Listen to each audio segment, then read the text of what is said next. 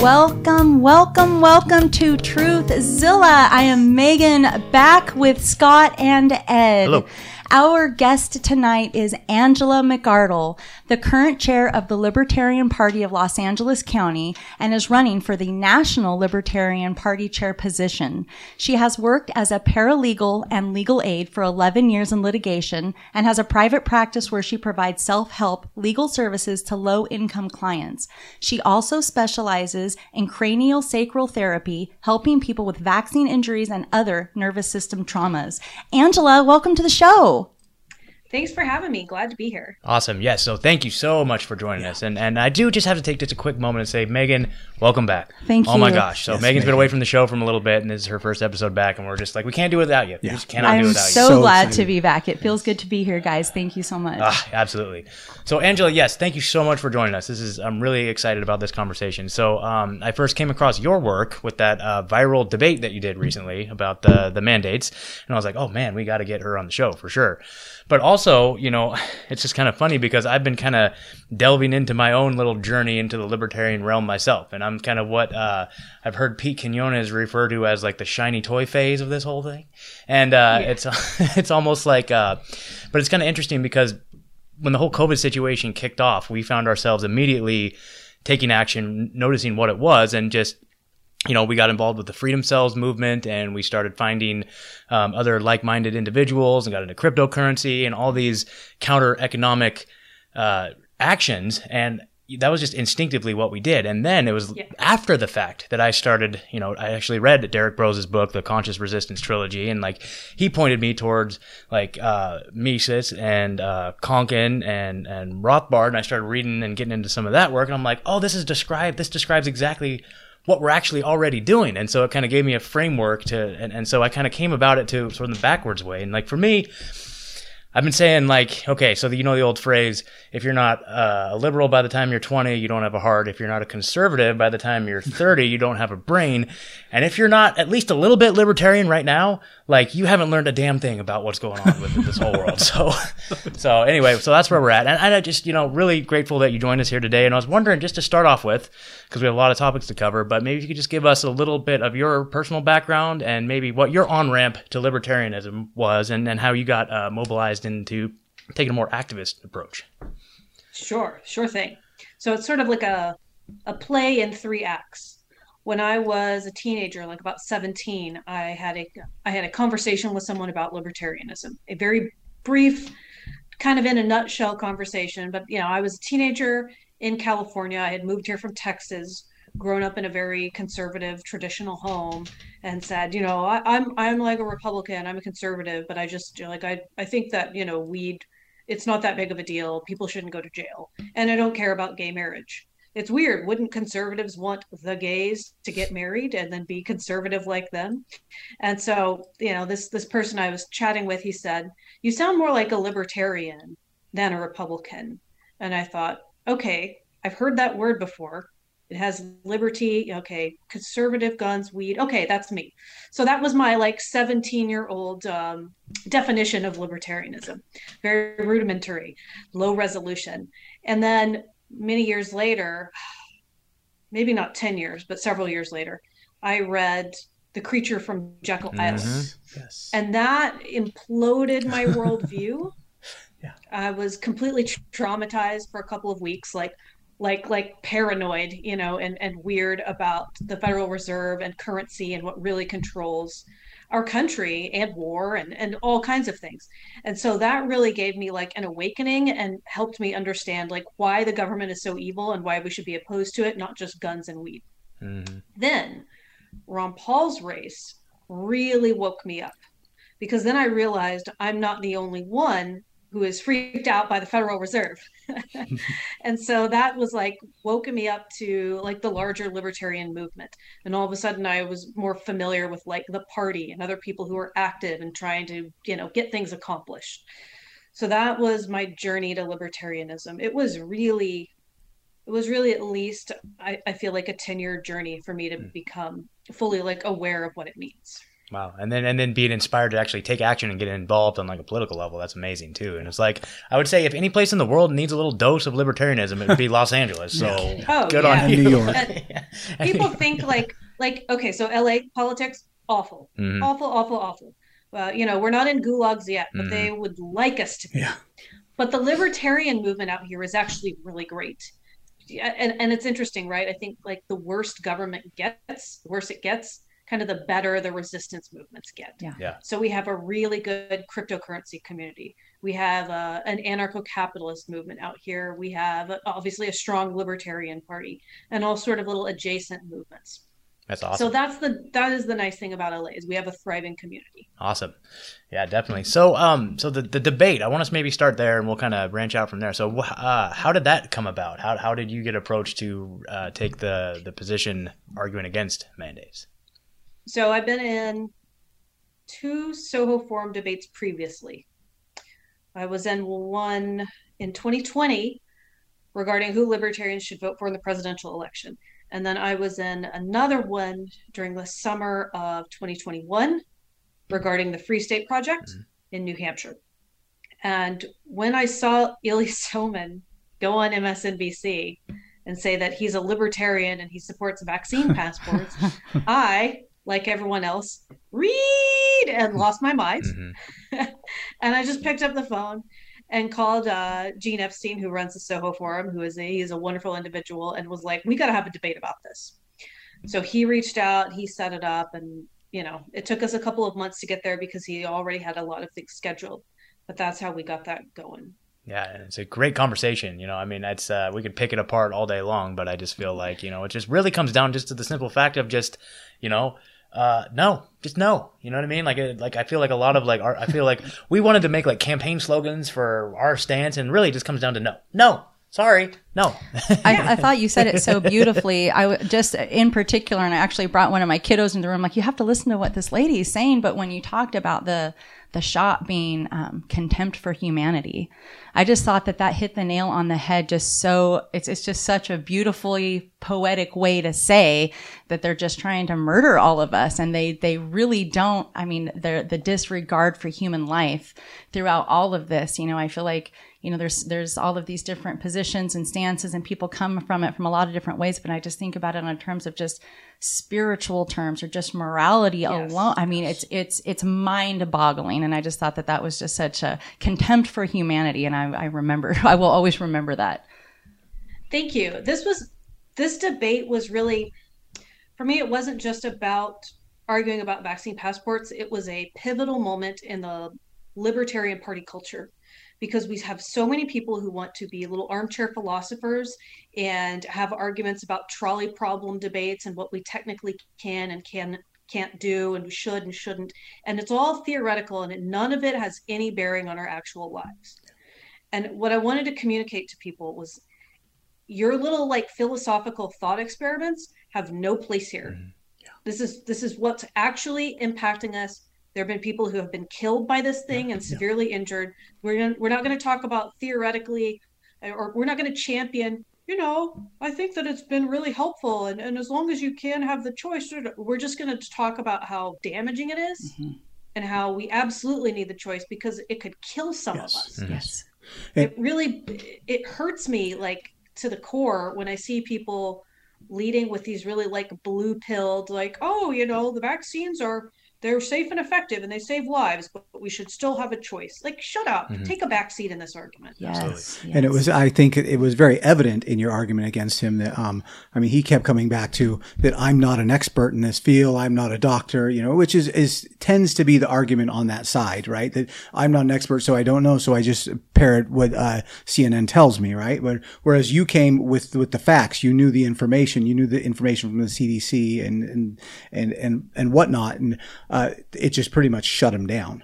Right. And, yeah And you have, basically didn't bring an argument yeah. None yeah. an We're all argument like listen to the experts Yeah. it, it- it's the same like it's a contemptible position Mhm. Yeah, the, the appeal to authority, that's just a logical fallacy almost. Like you Yeah. just you can't even like argue from there. And then of course I heard also the uh the old classic Fauci trick where it's like, well, everything you just said was a lie. So there you go. You know, it's such a bizarre, crazy argument, but it's so uh, so often I feel like we hear that from that position. Like you you can come at them with so many facts, but if you just even if you just tailor it down to just what we know the FDA has said, if we know what the CDC said, we know what Pfizer is printing, we know these things, and then someone looks you in your face and goes, "Yeah, it's not true." It's it's mind boggling because there's such a, a vast uh, portion of humanity that's still like, "Oh yeah, that's not true," and then they just kind of just right over the top of the head and you skip the whole entire huge important point of it. Um, but yeah, he just had no argument, but it was, it was, I thought, I will say his redeeming characteristic is he seemed to be smirking the whole time, which made it a little more palatable to actually watch him try to speak for this argument. But it was, uh, I, I have a nine year old who was doing homework in the room at the time and twice he turned around, he goes, did he just say such a, like, you know, he would just couldn't even fathom that this grown man was saying these things. So it was, it was quite a thing. And that's hilarious. Yeah, your nine year old is on, on his way to being. Uh, yeah, yeah, yes. Hilarious. Well, we listen to Sounds David like Icke it. in the morning sometimes, and you know we're raising little warriors up behind us. So. Yeah, absolutely. That's what it's all about. So I heard you talk about in a different interview, the Chris Masterjohn interview that just was fairly recent. Um, you were talking about your background with craniosacral therapy and how that kind of was just, uh, it's almost uh, like these paths that we walk on. It's just like our whole life has prepared us for this battle. I was hoping you could maybe like tell our audience a little bit about your background with that too. Yeah, so I don't talk about it very much. Okay. I haven't until recently yeah. because so you're getting the scoop. Awesome. Um, because the general libertarian community, and when I say that, I, I mean, yeah, I mean the general libertarian community is uh, is like very rooted in skepticism mm-hmm. and very trust the sciency and statistics and, and theoretical models, and that's something that I think that it's not a value, but it's something that they have highly valued. And so it's been sort of like uh, a cost benefit analysis to me, where I'm just like, it's literally not worth talking about it to these people who are incredibly close minded and can't understand what I'm talking about and don't have any willingness to learn. But this past year, this past couple of years, has been sort of the position where I've just had to say, all right, you know, I'm just going to be very upfront about things you know, I oppose vaccination. Mm. scary, you know, I'm that crazy person. Mm-hmm. And and this is why, and this has been my experience. I've worked with people who've had injuries. Um, so I started doing craniosacral therapy in 2012.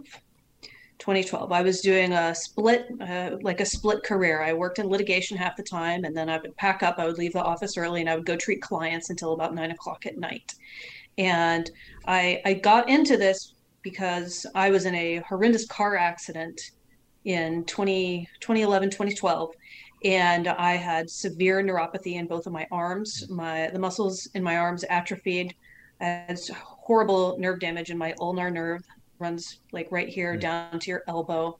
My hands kind of turned like crab claws. I couldn't type very well, couldn't really wash my hair, couldn't cook.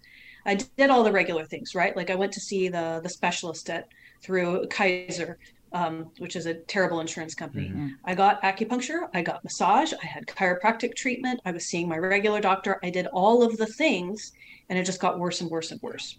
And so, three craniosacral therapy treatments, I went from non-functional to being back in kendo, like martial arts class. Wow. So I was totally sold on it, you know. And and she was like, you know, you're you're responding so well to this. I I wonder if you would be good doing this. And I thought, let's let's take a class, let's try. So that's sort of how I got into that, and and I excelled in it, and it was fantastic.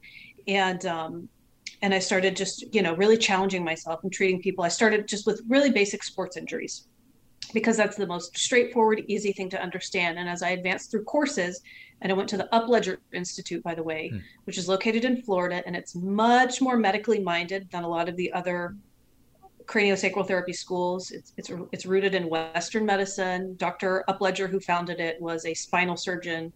So you know, no offense to the woo-woo crystal people, but this isn't really what that is. Mm-hmm. Um, so, you know, I just continue to work my way through different clientele, and I and I eventually did get into treating children who were vaccine injured and adults too, Hmm. senior citizens. Hey, everybody, we just want to take a moment and tell you how you can come and support the show. You start off at truthzilla.org. Everything is there, all the links to all of our video platforms and ways to support the show. So at the top, you'll see a button that says support the show, including Patreon and Subscribe Star and all that stuff. So we have a new series that's uh, kicking off on Patreon and Subscribe Star called Green Pilled. So all of you listening, you're all green pilled, right? You know, you have the red pill and the blue pill. Truthzilla listeners, you're all green pilled. And so we're going to start a new series where we're diving into proven, declassified conspiracy facts. So join us over on Patreon, subscribe star for that. Also, while you're on truthzilla.org, check out the shirt shop. So right at the top, click on shirts or go to truthzilla.org forward slash shirts and you'll see a whole collection, awesome shirts. We got the World Economic Forum one. We got the Fauci gave us all AIDS shirt. Just our logo's pretty Crisis The great. Actor. logo, we got the Crisis Actor one. We got all of our great shirts on there and a whole World bunch more Health coming. Organization. World Hell Organization. So yes, go to truthzilla.org forward slash shirts for all that. Also, if you guys want some more premium Truthzilla content, you go to Rokfin, rokfin.com forward slash Truthzilla. Ed and I do the weekly Clown Town update where we dissect the crazy news of the week. Plus, it's the main spot to find all things Truthzilla, rokfin.com forward slash Truthzilla. And our sponsors of the show. So we have Truth TRS. Love TRS a is TRS. a, oh, I love that TRS. It's a heavy metal detox spray that you just spray a few times, spray in your mouth a few times a day, and it absorbs all the heavy metals and environmental toxins that are in your body and flushes them out. You're going to feel way better, brain fog, Yeah. autoimmune conditions. It's just a great product. We all use it and can't recommend it more, like highly enough. Yeah, it's so fantastic. truthtrs.com to learn more about that. And our other sponsors are Cody, Cody! over Cody. at Cody's Crystals on Instagram at C O D Y S underscore crystals and Audis over Audis. at Modern Hi, Retro Audis. over at Modern Retro Radio, modernretroradio.com, modernretrofm.com, or on the TuneIn app. And finally, guys, if you can't financially support the show, which is awesome, just Like, share, and subscribe. We Yeah, just- love that, please. yeah, just tell a friend about it. Give us a five star review on iTunes. It really helps drive the algorithm out to the new new listeners and to really get the message out. So, all right, guys, back to the show. Wow, that's amazing. Fantastic. And so, you know that that just informs. I mean, I hear, I heard it in your voice, like your argument, just coming right out the gate, talking about okay, this is a specific case, specific instance of a child who was who has been injured by this, you know, and then you can just hear the passion of it in your voice, you know, and so, um, that's just it's amazing though. So now you're in this position, and and you've uh, you're taking this to the real world, and so you're actually taking real world action in Los Angeles and New York, fighting these mandates. Can you kind of help Yes. our listeners uh, understand about some of that, and maybe some of the stuff they could do in their own communities? Yes. So when you have the opportunity to pass an initiative or a referendum, and you're dealing with one of these laws that city council has sprung on you quickly, this is this is a great time to use initiatives and referendums. And that's what we're doing in LA, and that's what I'm helping the people in New York get organized on. So what we're doing is we're just basically filing like a ballot initiative to go and repeal the mandate. Mhm. So the way that it works in LA is you you have to go through an approval process, which we're almost done with. And unfortunately, it did take a couple of months, so that sucks. Mhm. But you you submit a draft of your petition. The city attorney looks at it. The elections office looks at it. You go back and forth, tighten it up. They make sure that they can actually enact what you're saying into law, and then you're required to get a certain number of signatures. And once you do, and you have to get it within a certain period of time. In LA, it's three months. Once you do, then it's going to go to a special election and then it forces the city to vote on it. Mm. Now, I will say there are people who are uh, pessimistic about whether or not it will pass. I'm actually not at this point. But even if you're pessimistic, if you're in a terrible, very blue city that is going aggressive and hard on mandates, it's still worthwhile to try this out because you're putting pressure on your elected officials and it stresses them out and it makes them work and it makes them defend their position and they have to go and do PR campaigns and they also really get to see like your vitriol and how committed you are to overturning these things. So what happened in LA was as soon as I filed the paperwork, all of a sudden the city started carving out exemptions and kind of Mm. wa- walking back their own policies. So even if you don't pass it, even if you're in just like the absolute pit of hell with this stuff and you start fighting and pushing against it with an initiative and getting a lot of public attention, you may start to see exemptions carved out. And, and that I think is a good thing. It's moving in the right direction. Absolutely. So, so here we have a vaccine mandate or vaccine passport looming on the horizon here. So March here we're, we're in Oregon, so we're just a little bit north of you. Uh, we're in Eugene, so it's like Eugene's like wannabe Portland, pretty much. But you know what I mean. Yep. But uh, so but yeah, March eighth. Apparently, they're going to be rolling out this new vaccine passport here, and so we've we've kind of looked into it a little bit. We have definitely spoken out to our legislators, and their response has been, well, it's going to be a voluntary thing. It's going to be something that businesses can choose to enforce or not. But still, they're setting up this infrastructure. So, do you have any advice, maybe for us who are at the stage where it's coming, but it's not here yet? Is there any action that we could be taking in addition to just writing our local senators or congresspeople? Yes. So here's how we did it in LA, and I highly recommend you, anyone, anywhere, Yeah. try this. Get on city council meetings, and if you're in a locked down place like that, Mhm. they're probably going to be online. They It's are. easy They if are. you're online. Yep. Okay. Get online and give public comment. And here's what you want to do when you go on public comment. Uh, you want to say, "Hi, my name is blank. I oppose vaccine passports. I think they're a gross violation of human rights and property rights. Make sure you emphasize property Mm. rights. We are going to be opposing them, either through an initiative or another legislative process. If you would like to help, if you would like to get in touch and you're passionate about this issue, contact me at drop your website.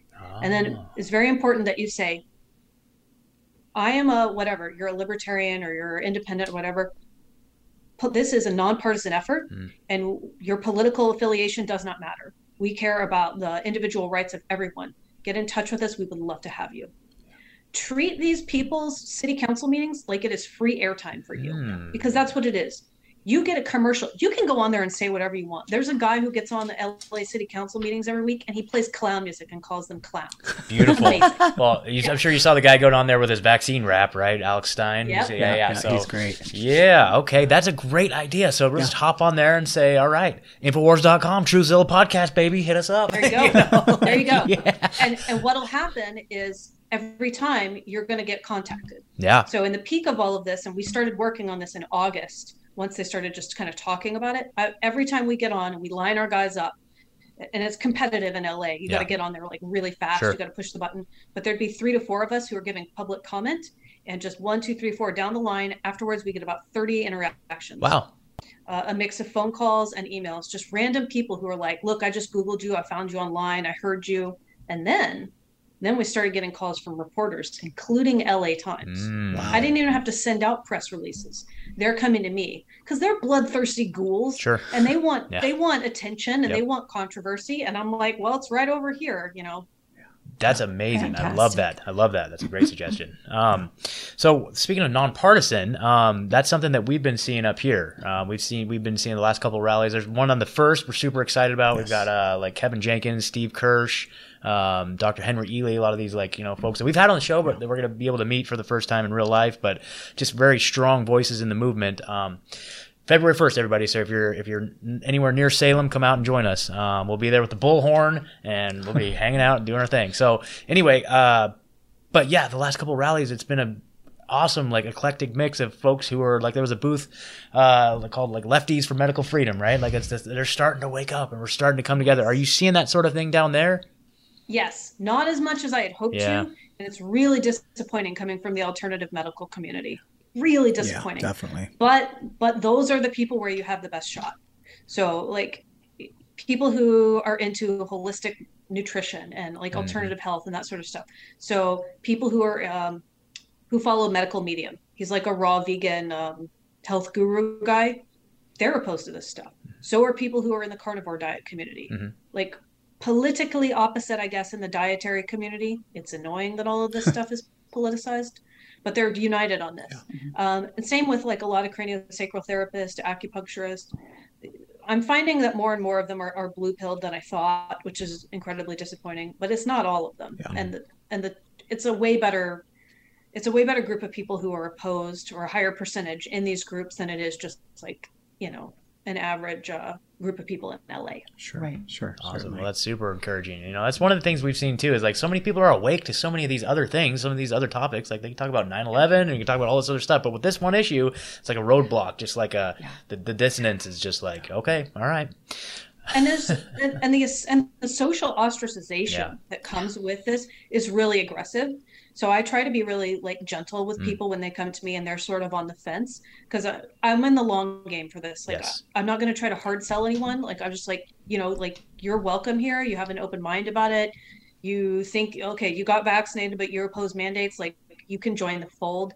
And what I found is that eventually a lot of them like completely flip, Mm-hmm. yeah, you know, and they're very on our team. We just have to make sure that they feel welcome. They're Yes. like nervous horses. Totally. Absolutely. And I think uh, I think just to be uh, in your position, I think just being a libertarian politician in general, you have to be in it for the long game. You know what I mean? Like this is the, I mean that's the name of the game, like literally, you know, because like I know, and one of the things that I've noticed in, in my you know just surface level understanding about libertarian philosophy and all that. And big shout out to Adam from the awesome show Deborah Gets Red Pilled.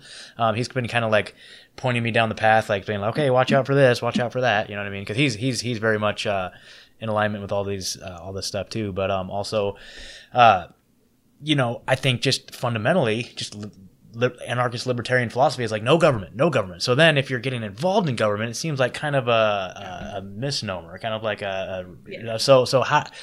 Maybe to some of our listeners, can you articulate like your stance on all that? Obviously, you're you're very politically active as a libertarian, but how do you reconcile that for us? Oh, it's a defensive maneuver. Yes. yes. So I vote defensively. Yeah. Um, that means that I always vote against any ballot initiative that's going to uh, increase my taxes, Okay. that's going to give the government more power. So for anyone who's like on the fence about politically becoming politically active, or you're not sure, it just feels like gross, you don't want to vote for someone else, you hate democracy, that's fine. I recommend that you vote against measures. Yeah. Vote against pax- vaccine passport crap. Vote against that sort of stuff. I don't care if you go in and vote no on every single person on the ballot, whatever, you know. But but uh, property rights is a very good thing to defend. There are a lot of boxes on the ballot that I leave blank. Attorney, uh, state attorney general is one that I never vote on because it's usually a guy who's hardcore pro death penalty, pro drug war, versus a guy who's hardcore universal health care, tax you to death. so I just don't vote on that one. Totally. Totally. Yeah, that makes total sense. And it seems like, you know, if we can get libertarians inside there, we can dismantle it from the inside out, right? I mean, is that kind of the idea in a, in a way? Well, okay, so that is kind of the idea, but and this is something that I'm that is really really important to me. Yeah.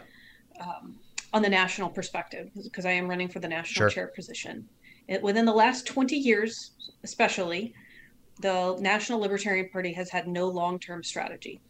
It's like this like spastic uh, hamster wheel race where we're just we jump on this little wheel and we do everything that we can in the within two year life cycle, which is just a terrible way to run any organization, especially political. And and uh, oh, there's all this like stress over internal party elections Mhm. because well, that's where you can win. Because when they look outside of that into the real world, it's overwhelming. You know, people don't share our views, so they're discouraged and they're like, oh well, I'll just act like a fool in this like internal circle instead of making a meaningful difference in the world.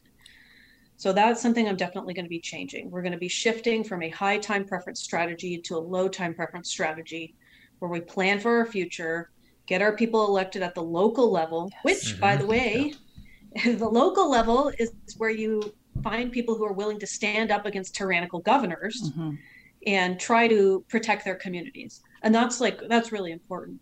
So important for so many reasons, right? And that's also where you build political capital. So 10 years down the line, you can run for governor and not look like a joke candidate. Yeah. That's what we got to do. Absolutely. And Is I is the Libertarian Party growing like a lot right now? I would think that it would be Yeah. growing a lot right now because It I mean really is. I I know myself I I would align as a libertarian these days, but I I didn't prior to COVID just because I didn't have that information, mm-hmm. right? But I, I think a lot of us that are and, and the the reality is I'm looking at both sides that we're given here and, and thinking I don't I don't align with either of them anymore, right? Mm-hmm. And, and and at the same time, it, it almost feels like theater.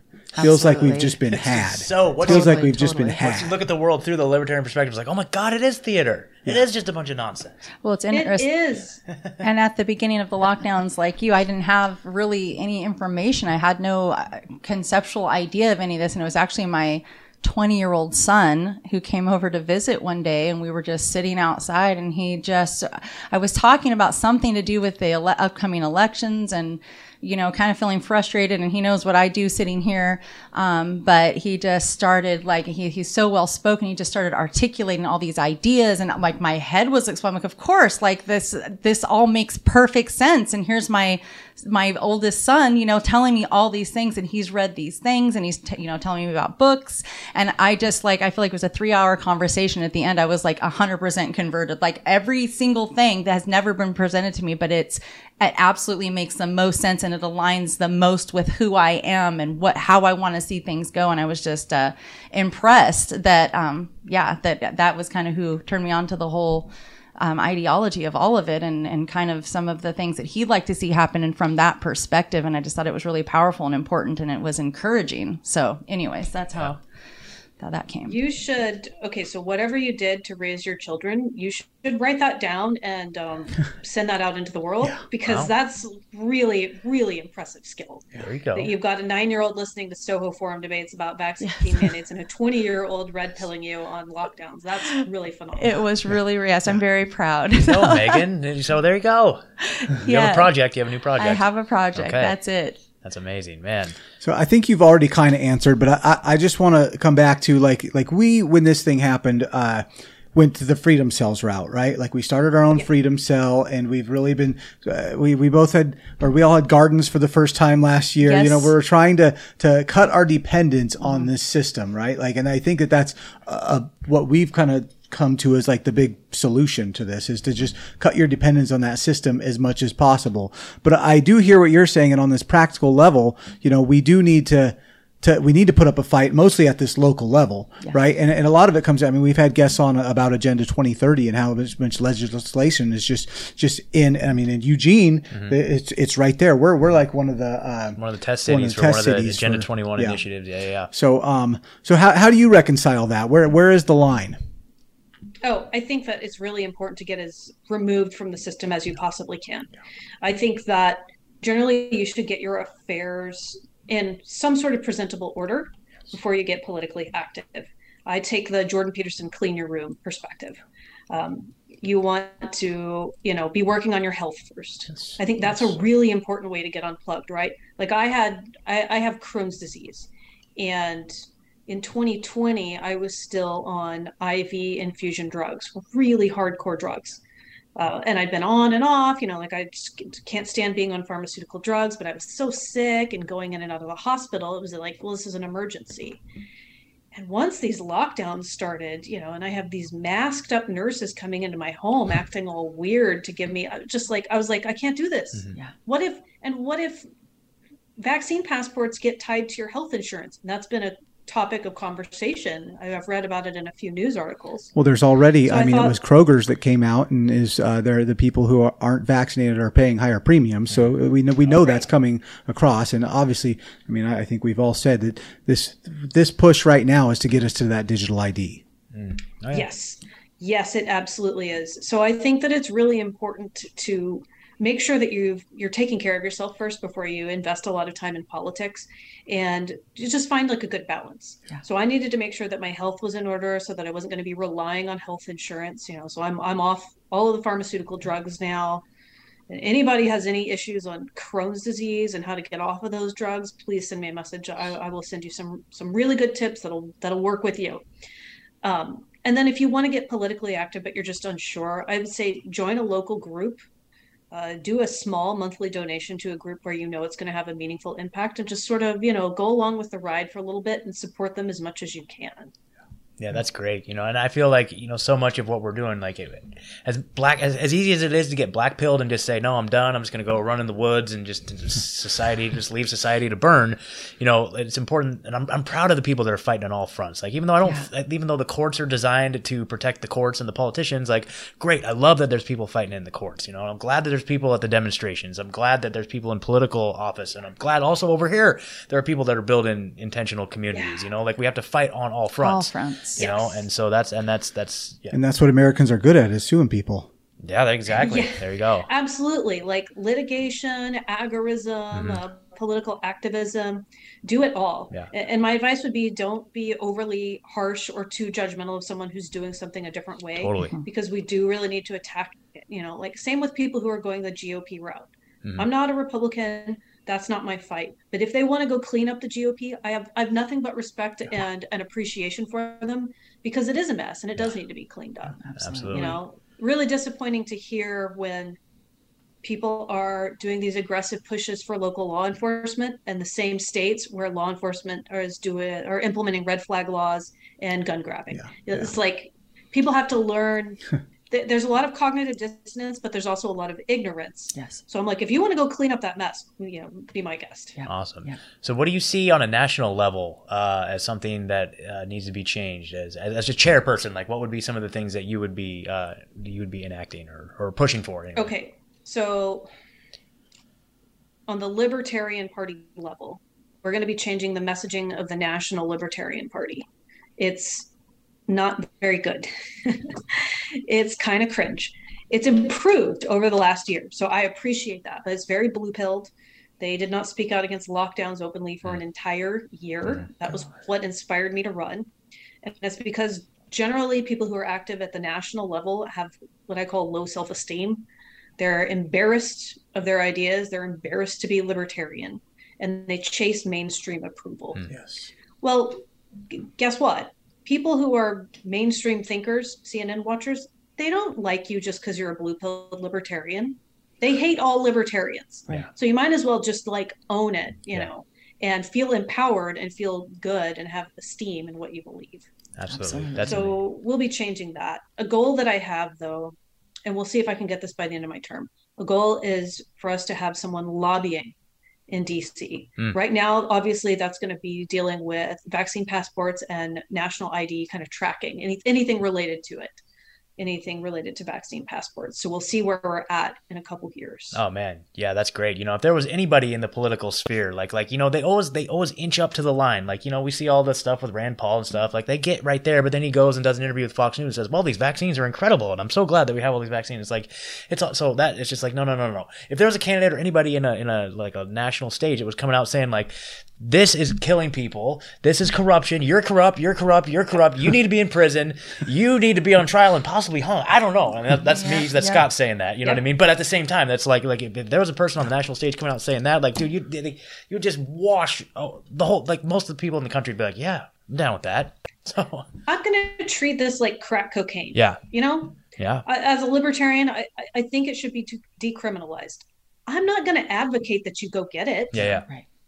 Absolutely. You know, like, yeah, it is your body, your choice. I think this is a better choice. Best of luck to you if you choose otherwise. Yes. Absolutely, absolutely. Absolutely. So, uh, the other thing too that I'm just kind of curious about from your perspective, or just a libertarian perspective in general, is just the idea of secession. So now we have, uh, yeah, let's get into it. I like that. So, so I listened to uh, this show called The Quash. Like Ed and I listened to the show The Quash. A guy named Legal Man. I don't know if you're familiar with his work, but he talks a lot about how the idea that the only way that this can be uh, a legitimate government, like a consent of the people, right, is to have something on every single ballot that says secession. So if we don't like any of your options, then we'll just secede and say goodbye and like take our ball and go home. Now, uh, I love that idea. I love the idea that like, can we just vote none of the above? But what, Right. what, what is the conversation like? How do we even broach the conversation of secession? Because at this point, I'm like, dude, you guys can, you guys can even have the whole West Coast. Honestly, man, like I don't even know, dude. Like at this point, like. I think this is just like I want the West I, Coast. well, I mean I know I know We're I know, I know what you're Okay, saying. But but at the same time, how do we start this conversation? Okay, so every every few years, someone tries to do a break California into three states ballot initiative, and we got the signatures for it 2018, I believe, and the it went to the Supreme Court, and the Supreme Court ruled it unconstitutional. They said that we didn't follow the protocols that are set forth in the Constitution. I don't entirely agree with that, but that is the Supreme Court's view. What it showed, though, even though that was a crappy, crappy ruling, is that people really do want it. There is there there are enough people who are interested. So I think we need to do everything that we can and get as close as we can to real secession because that's going to prime the pump.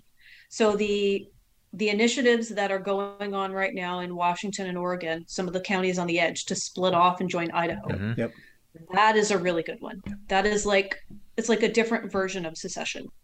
There was a city in the middle of California. I can't remember what it was. It was a small town, and they declared themselves with a non-binding resolution a constitutional republic. Hmm. That is also a step in the right direction because we're starting to normalize it, right? And we're normalizing it in a way that it's not just angry and sounding spiteful. Because even Gavin Newsom, when when Trump got elected in 2016, he was like, "We're going to secede. We're a nation state."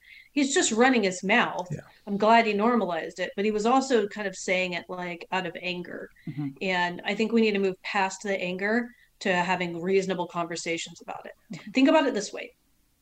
What would happen if I took all of the city of Los Angeles and moved it and dumped it in Idaho, you know what would happen? We would have open civil war. Open civil war. So, by that same token, why should we all be ruled by the same federal government? Yeah. We should be able to break up peacefully and just govern ourselves. Yeah, I mean, I'm in complete support of that. You know what I mean? And it's like now in this political climate, though, it's like even dangerous to have this conversation with all the January 6th domestic terrorist nonsense going out. But I have to remind you, Nancy Pelosi and all you guys, like, weren't like prior to the 2020 election, they were doing the whole war games with John Podesta, and they were talking about secession. You know what I mean? Yep. And they're like talking about election integrity four or five years ago. You know what I mean? And so it's like, come on now, like, let's just look at this realistically. But it seems like both sides, man, like this could be a very amicable thing. You know what I mean? Like, we'll Yes. we'll pay alimony if we even have to. Like, like the conservative side will pay you alimony to do. I don't know. I don't know. Whatever. Whatever. Well, think about so if we get if we get counties from one state joining another state that that are, that sit right on the border, why can't we have a county that's sort of in the middle of a state join a different state? Mhm. Why can't San Diego or Orange County, the more conservative counties in Southern California, why couldn't they join like Arizona or Texas or Florida? Mhm.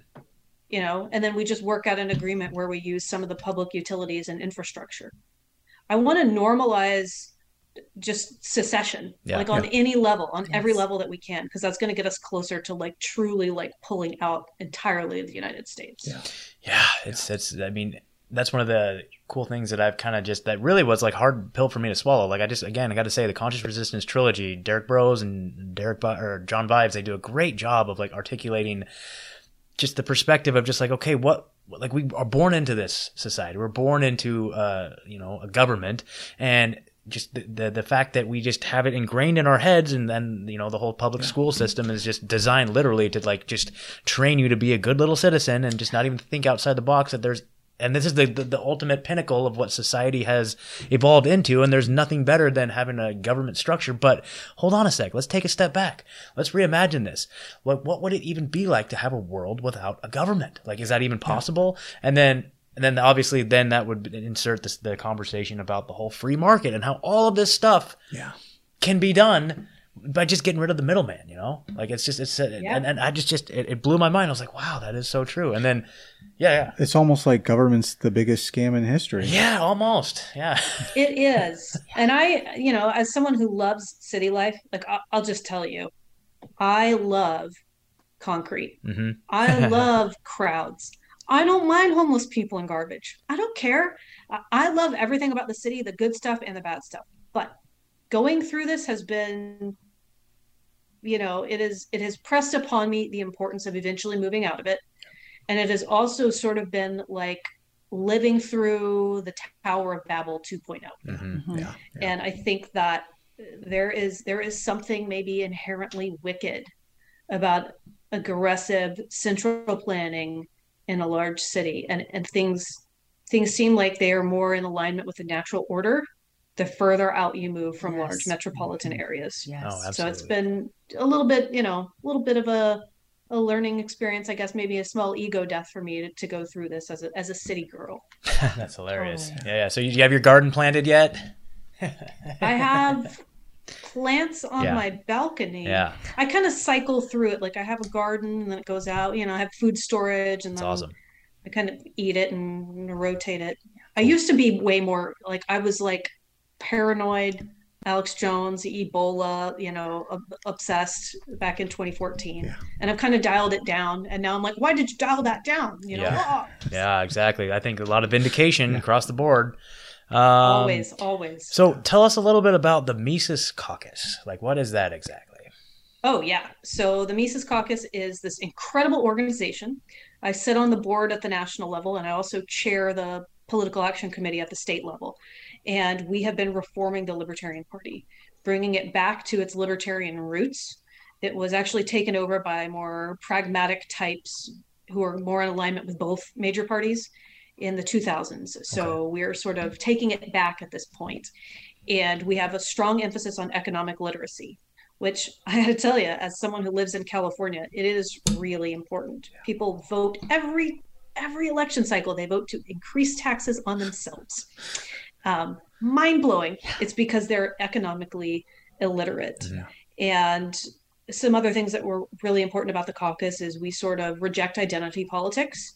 We think that you can do meaningful, effective outreach to minority communities and special interest groups without pandering to them and using woke terminology. Mm.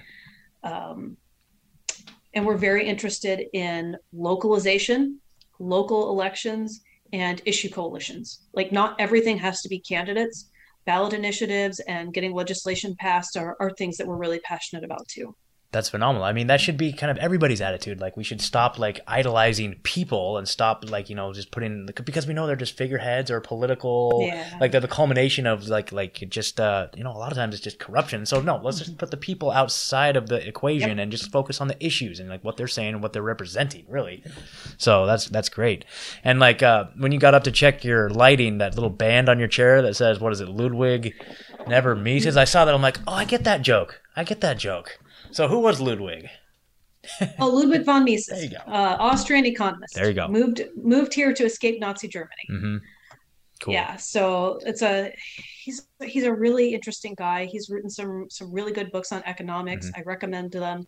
If you are looking for something that is a little less technical, I would recommend Economics in One Lesson. Mm. That's a great book, not by Mises, but that's a good primer to get you into Mises.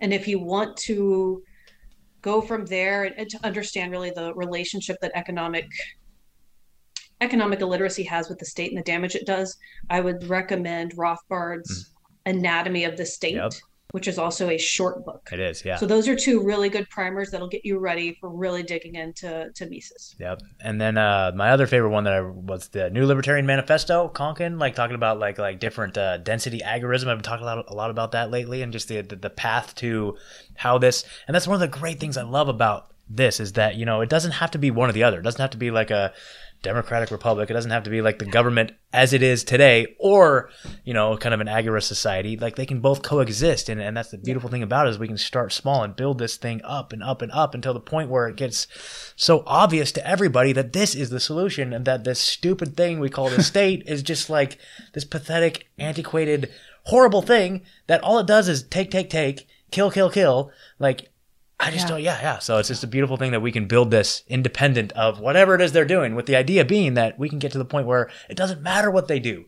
We're over here thriving. They can do all the mandates and all the, everything that they want because we're over here thriving. It doesn't matter. Yes, yes. I, I I love the the idea of agorism and buying as many things as you can off the grid, yeah. like as many exchanges as you can. I'm also trying to get better about using cryptocurrency mm-hmm. for everyday transactions which is not something I've fully mastered yet. I want to be at that point where I'm going to the grocery store and I'm, you know, swiping a card that is that is crypto and it's not dealing with like a regular bank account. Yeah, that would be goals. nice. Those are my goals. Totally. Yeah, it's, it's tough. That's a tough one though, because they don't really have like the infrastructure in place to make it just like you swipe the card type of transaction thing. You know that I'm aware of, but the Bitcoin Cash. Bitcoin Cash, like maybe, yeah, yeah, eventually. But um, man, it's uh, it's a scary world we're we're departing into. But do you, but you know, there's a lot of hope as well. Yeah. You know, just in this last yes. week or so, like just in the last couple weeks, like they're starting to backpedal, they're starting to like weasel their way out of this a little bit. You know, and, and to me, a lot of it is uh, I, I, I, take it with a grain of salt and I'm like, okay, I've seen this before where they kind of just, it's like a ratchet where they just kind of like loosen up just a little bit and then they crank it down a little bit and then they loosen up and then it gets tighter and tighter each time. So I feel like yeah. we're in that phase where, you know, the UK, they're lifting their mandates, they're dropping all their restrictions and everybody's like kind of like celebrating a little bit, but I'm like, hold on, guys, hold on. no one's talking about what's going on in Davos. Yeah, you see, Davos is happening right now. Speaking of like, you know, you'll own nothing, like property rights, you'll own nothing, you'll be happy. They're, yeah. they're in full swing right now. And it's kind of interesting how, you know, those two things coincided. But but you know, I think at the same time, right now, like we can't let them get away with this. Like you guys don't let them off the hook. Like keep pressing. Right. Like right now, when they're kind of loosening things up, and it feels like there's an air of things maybe just kind of loosened up a little bit, this is where we double down. This is where we, we continue to press. We continue to spread information. We continue to get active, um, continue to educate yourself, you know, continue to educate others. And uh, we just don't let them get, we're not going to get let them get away with this. So, Angela, do you have hope going into 2022? Oh, very much so. Yeah. Very much so. Um, I, I'm very optimistic. I'm a very white pilled person. Mhm. If there is a chance that you can win, like you got to take that chance. Yes. That's you got to keep hope alive. You got to keep fighting. Uh, if the Soviet Union collapsed in my Mhm. lifetime, hmm I watched it on TV. I watched it happen as a as when I was in elementary school. If that can happen, we can get rid of mandates. Yeah. Totally. We should always always have some historical perspective. Absolutely. And on a personal note, you know, like I was very sick for for 3 or 4 years, just horribly ill. In and out of the hospital, horrible intestinal bleeding disorder, severe anemia, and I was emaciatingly thin. And I recovered from that. And so like you're going to tell me that now I'm recovered that my life is basically over because of mandates? That that does not fly for Mhm. me Right. like I will take my life back and I will enjoy it and live it to like the fullest extent possible Mhm. because that's what I want for myself. And I'll be damned if anyone tries to take it away from me after I've worked so hard to reclaim it. Mhm. So it's like it's it's political, but it's also Pers- profoundly personal for me. Like I'm gonna I'm gonna pursue this. I'm gonna Mhm. pursue freedom. Absolutely. I think that's where they messed up is because they, they turned us into a bunch of resilient bastards. Like we're just a bunch of bastards, and, and that is like that's it, man. I'm sorry, you just activated a whole generation of people that are just like we're not like we see. Like that's the one thing about Americans, you know. I think that we were just so isolated from the idea that that that that there's anything other than freedom. Like we just took our freedom for granted, and now that we've seen our freedom jeopardized in such a horrific, in your face, top down way, it's like okay, now we cannot let, allow this to happen. We cannot, and and they're to keep pushing. You know, we're not out of the woods yet, but you know, I've never. You know, gosh, taking liberty and freedom for granted, man. Like, shame on us. You know what I mean? So now that we're activated, it's like, okay, you know, we're, you know, and, and luckily we come from a position of absolute non aggression and non violence. So you're not to get us there. But at the same time, we are a bunch of bastards. So you better watch out. you know what I'm saying? well, we, we aren't willing to accept the future that they're offering Yeah. our children. Yeah. That's it. I mean, that's a hard, that was a hard stop. It's been a hard Yes. stop right from two weeks to flatten the curve. So um, I think that that is also where we're finding a lot of warriors rising up. Is it was one thing when it was we weren't going to work for two weeks. It was one thing when they were telling people to put masks on at their jobs. It was one thing when they were saying homeschool your kids for the year. But then they started saying, but now we're going to stick needles in your babies, and these babies are a lot of them are going to die, and those that don't die, they're going to suffer horribly. And you know what? Actually, your kids aren't allowed to have a voice or a face anymore and keep them covered. I think when they started coming for our kids, a lot of people who weren't quite there started um, having kind of that that mama bear, papa bear, that like Yeah. It's that natural inclination to protect your offspring, your child, and what we see they've stripped from them. Um, I think we were all kind of frustrated, like, wow, what have they, what have they done for our kids? And now we're looking like, wow, what they took away from us, we don't even, we don't even want that anymore. Now that we really are awake to what it was, I don't want that for my kids. And so now my kids have opportunities that they wouldn't have had before because my eyes couldn't have been opened to a different way. And so in that, I think there's a lot of power as well. Absolutely. Absolutely. It's been a, a painful learning lesson, but it's so important to learn. yeah. So I, I'm really happy for parents who pulled their kids out of public Yeah. school. I, I recommend that everybody look into it, even if it looks really challenging. There are people around you who will be your support base. You know, Absolutely. like there there are little homeschool pods and groups, people there to assist you, even if you're a single mom working two jobs. And There's what, a way what I make it found is that there's teachers that are leaving the school system as well because of these mandates, and so they want to teach your kids. So find those teachers. And I think it's important to say, as a homeschooling mom, I homeschooled my grown kids for a period of time when they were younger, and now I still have children at home that are being homeschooled.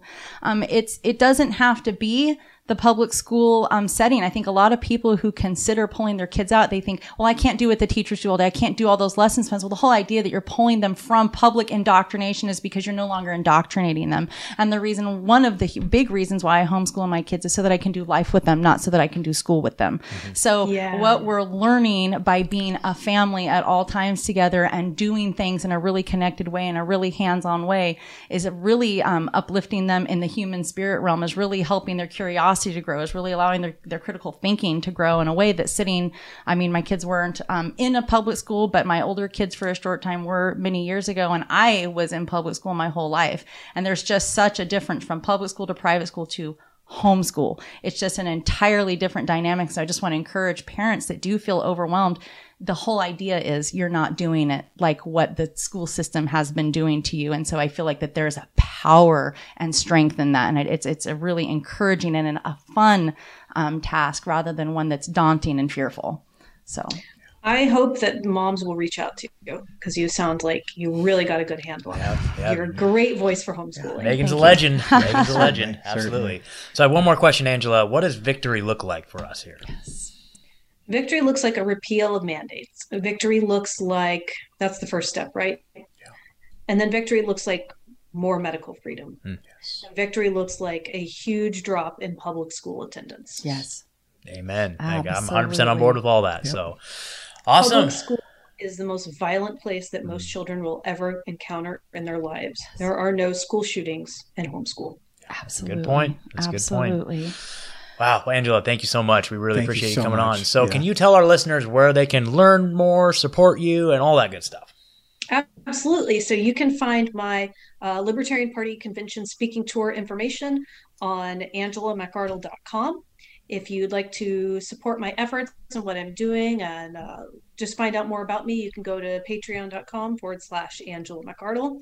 And I'm on Twitter, Facebook, and Instagram. Pretty easy to find. Awesome. Awesome. Well, thank you so very much and good luck with everything. Please let us know if there's anything we could do. You know, we got a platform if you ever need to get shouted out and uh, just appreciate you taking the time to speak with us. This was really, Thank really good. Thank you good. so Yeah, much. thank you. Thank you guys so much for having me. No problem. Have a All right. fantastic Have a good evening. night. Dang.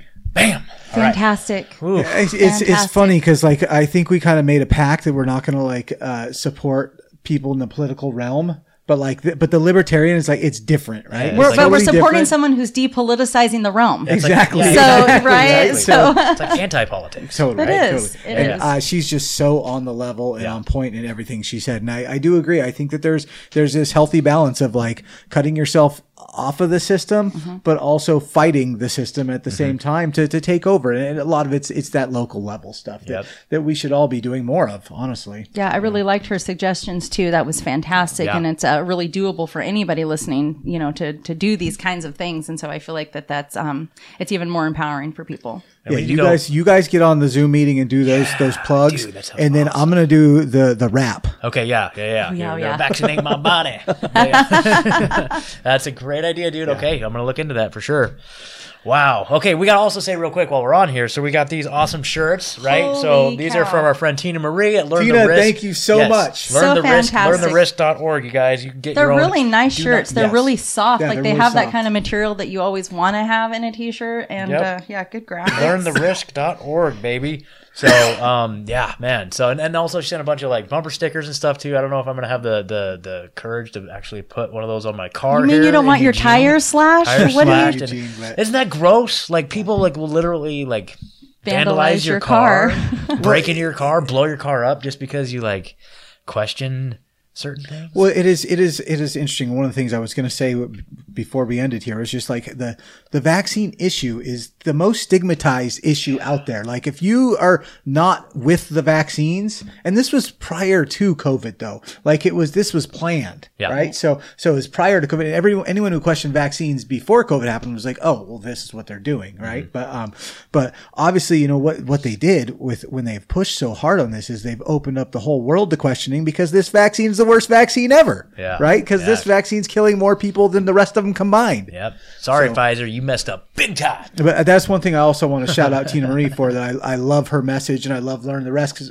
learn the risks message is that they don't st- stand down they're just like vaccines are bad and they're killing people. Yep, They're across they're the not board. they're not like well some vaccines are okay. They're like no they are all have filled with poison. Yeah, Yeah, and they they, they kill people. I guarantee. Poison and dead I guarantee they never start a conversation with, "Well, I'm not anti-vax," but totally, uh, totally. No, they're they're like like. yeah.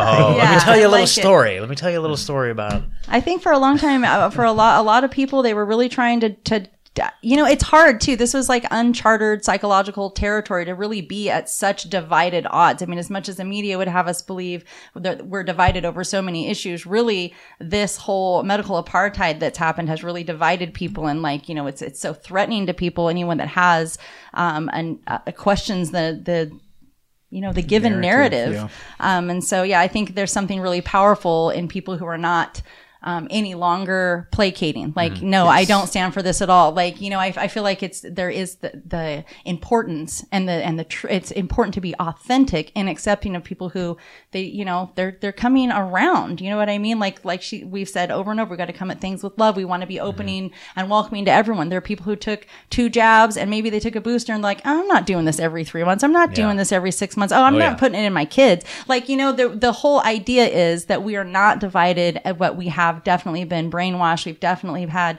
all kinds of psychological trauma happen to us to our children. A lot of people have uh, lost people to um, all kinds of things and then had it labeled as covid and now we're finding out no actually it was the heart disease. You know it's it's just such a, a mind screw for everybody. Um, so i think it, it is really powerful. Those people who are starting to find the courage to stand up and just be like no i vaccines they're poison and i don't see a benefit and no i don't do it for my children and these are the reasons why. Yeah. um, because it encourages other people to be able to feel safe to say that too. Absolutely, man, and and just man. I'm, I I just got to say, Megan, again, I'm just so grateful you're back. Like, oh my Me god, too. like, I It just, feels I good can't- to I be can't- so excited to have you back. That was so much guys. fun. I was Yes. like, yes, yes, yes. Yay. Like these interviews are like literally like a th- like not even like ten percent of what I mean. No, okay, hold on, I oh. can't say that because we've, we've had some amazing We've had some guests, amazing and I will credit our guests. But I'll Yes, say yes, this yes, about yes. us. Like, I just feel like we, we always say we're the three headed monster. Yep. And there's been a time too when Ed was, you know, not feeling well and it Yeah. was the two of us for a couple times, even just for those couple times. But I just feel like Truthzilla, it's like the three heads on a monster. And I also Yeah. was thinking about that last night- last night, like it's, you know, it's the, the head, the heart, and the soul. Yes. Yeah. And it can be interchangeable. Depends on what guests we're talking to. But with, but any one of us at any given time doesn't have all three of that yeah, at once for every guest and so i think like that's our kind of our chemistry together because Yes. we each have a piece of that body that we need to make this be it really is. um, the way that it needs to be so that we're reaching people with information they need to have That's right. And without you, we were just heartless bastards. we were just a bunch of heartless bastards, dude. That's really what it was. Like we were just like we were just um yeah. It's it's it's a very just shadow of our former selves, right? oh well i am so glad to be back And I'll tell you what, guys. I mean, the numbers, the numbers, even if you want to look at it, dude, it was just like when Megan left, it's just like, meh. i want to see a screenshot I'll of that show for my little I'll ego ya. later I'll show you. I swear to God, like that, it just fell off. And so you guys, you can come listen to us again because Megan's back. Yeah. well, I am so so grateful to be back here, and I'm feeling so much better. And uh, I, I am a Grammy now. Oh yeah, you tell everybody. Yes. So uh, my first grandbaby was born on January 16th, six pounds and two ounces of She's perfection. Yeah, Yeah. she's absolutely gorgeous. I'm really excited. And uh, it's kind of unreal. My baby had her baby. Um, in the same bedroom that she was born in, my, we I had a home birth with her at my midwife's house. Um, so my daughter also gave birth at our midwife's house uh, um, on the same bed.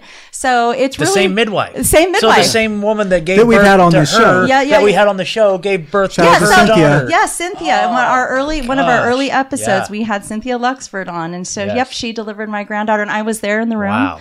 What a magical thing for her too to be able to deliver a baby and then Um, Like deliver that baby's baby. That's yeah, so crazy. Very That's such a trip. cool. So yeah, that's what's been going on. But I am so grateful to be back here, and it feels really good, and uh, Oh, it feels like coming home. So Oh God, yes. Thank So, God. so thank, grateful. Thank everybody, and thank all of you guys for bearing with Ed and I trying to stumble through these last. they did months of those fantastic. they so did fantastic. Yeah, yeah, but But I'm we're glad back, to be home. Glad to be home. We're back now. Watch out. Everybody. That was Angela McArdle. Please go and find her at angelamcardle.com. Also, patreon.com forward slash Angela McArdle. Everything will be in the show notes. Guys, thank you so much for sitting in with us and for your support. We love all of you. And until next time, I am Megan, sitting here with Scott and Ed. We wish all of you intellectual prosperity. Good night.